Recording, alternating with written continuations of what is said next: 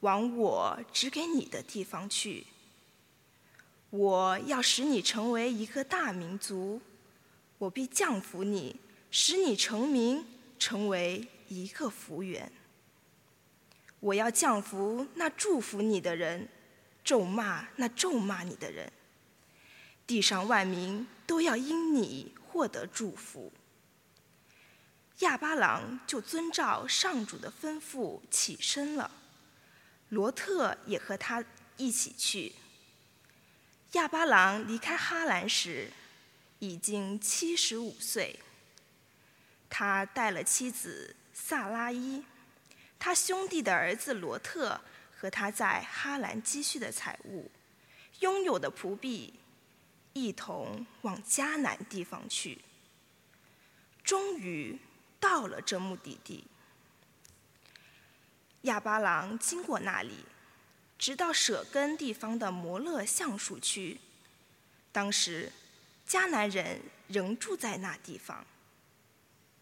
上主显现给亚巴郎说：“我要将这地方赐给你的后裔。”亚巴郎就在那里给显现于他的上主。建了一座祭坛，从那里又迁移到贝特尔东面山区，在那里搭了帐幕，西有贝特尔，东有哈伊。他在那里又为上主建了一座祭坛，呼求上主的名。以后，亚巴郎渐渐移往乃各部地区。这是上主的圣言。上主选为产业的子民，真是有福。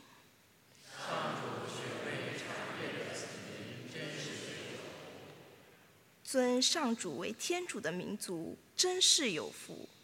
上主选为产业的子民，真是有福。上主由高天眷顾，观看所有居民。真是有上主的眼睛垂视那敬畏他的人，眷顾那些投靠他慈爱的人。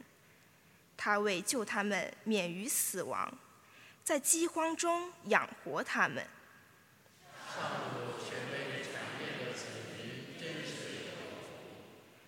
我们的灵魂仰望上主。他是我们的救助和保障，上主，求你向我们广施慈爱，满足我们对你的期待。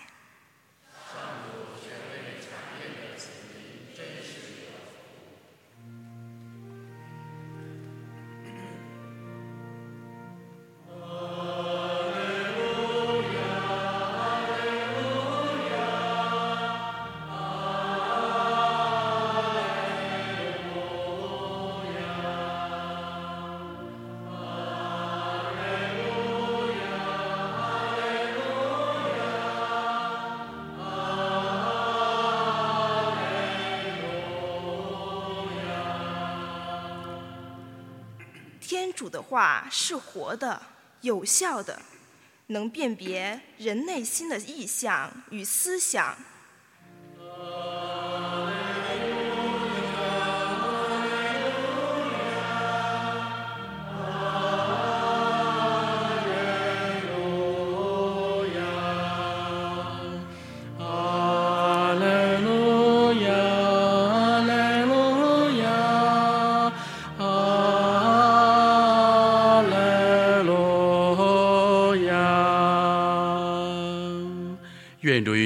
同在，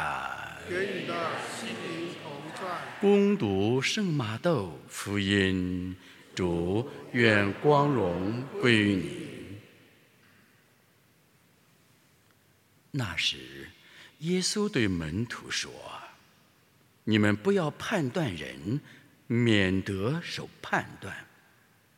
因为你们怎样判断人，也要怎样受判断。”你们用什么标准衡量人，自己也照样被衡量。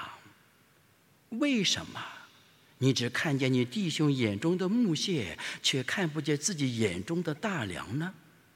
你自己的眼中有大梁，怎能对你的弟兄说：“让我把你眼中的木屑取出来？”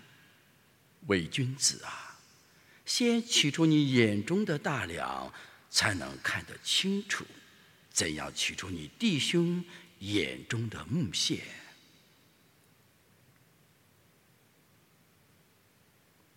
以上是基督的福音。基督，我们赞美你。请坐。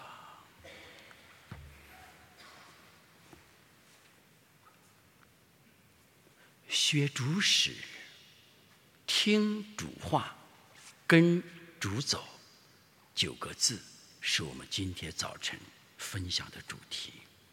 一，学主史。学习上主的历史，在今天创世纪里边，我们清清楚楚的经验到了，感觉到了，体验到了，也洞察到了，在历史时空的长河中，上主怎样主动的走进人类历史当中，与我们的信仰之父亚巴郎相遇、对话。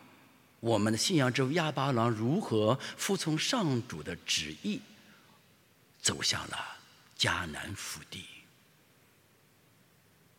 所以，学主的历史多么的重要，学教会的历史也尤为重要，学国家民族的历史对我们这个中国人也非常重要。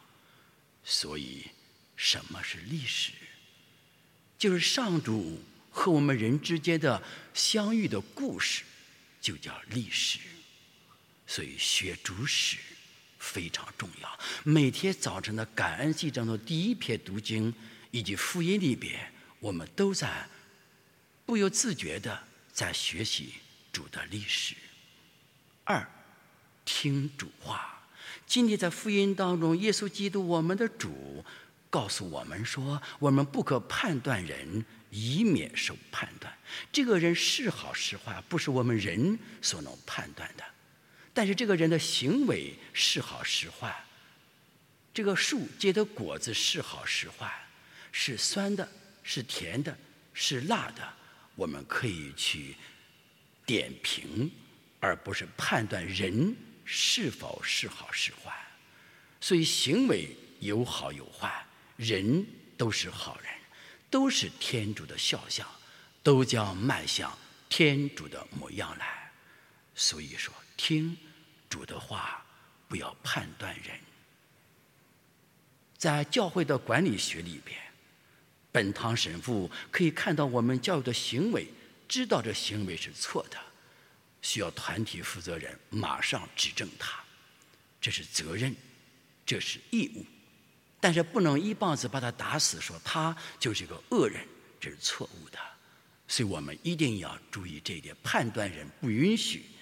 但是看到行为之后不符合教会的精神，不符合团队建设精神，要微调他，用不同的爱的方式来微调他，使他成长。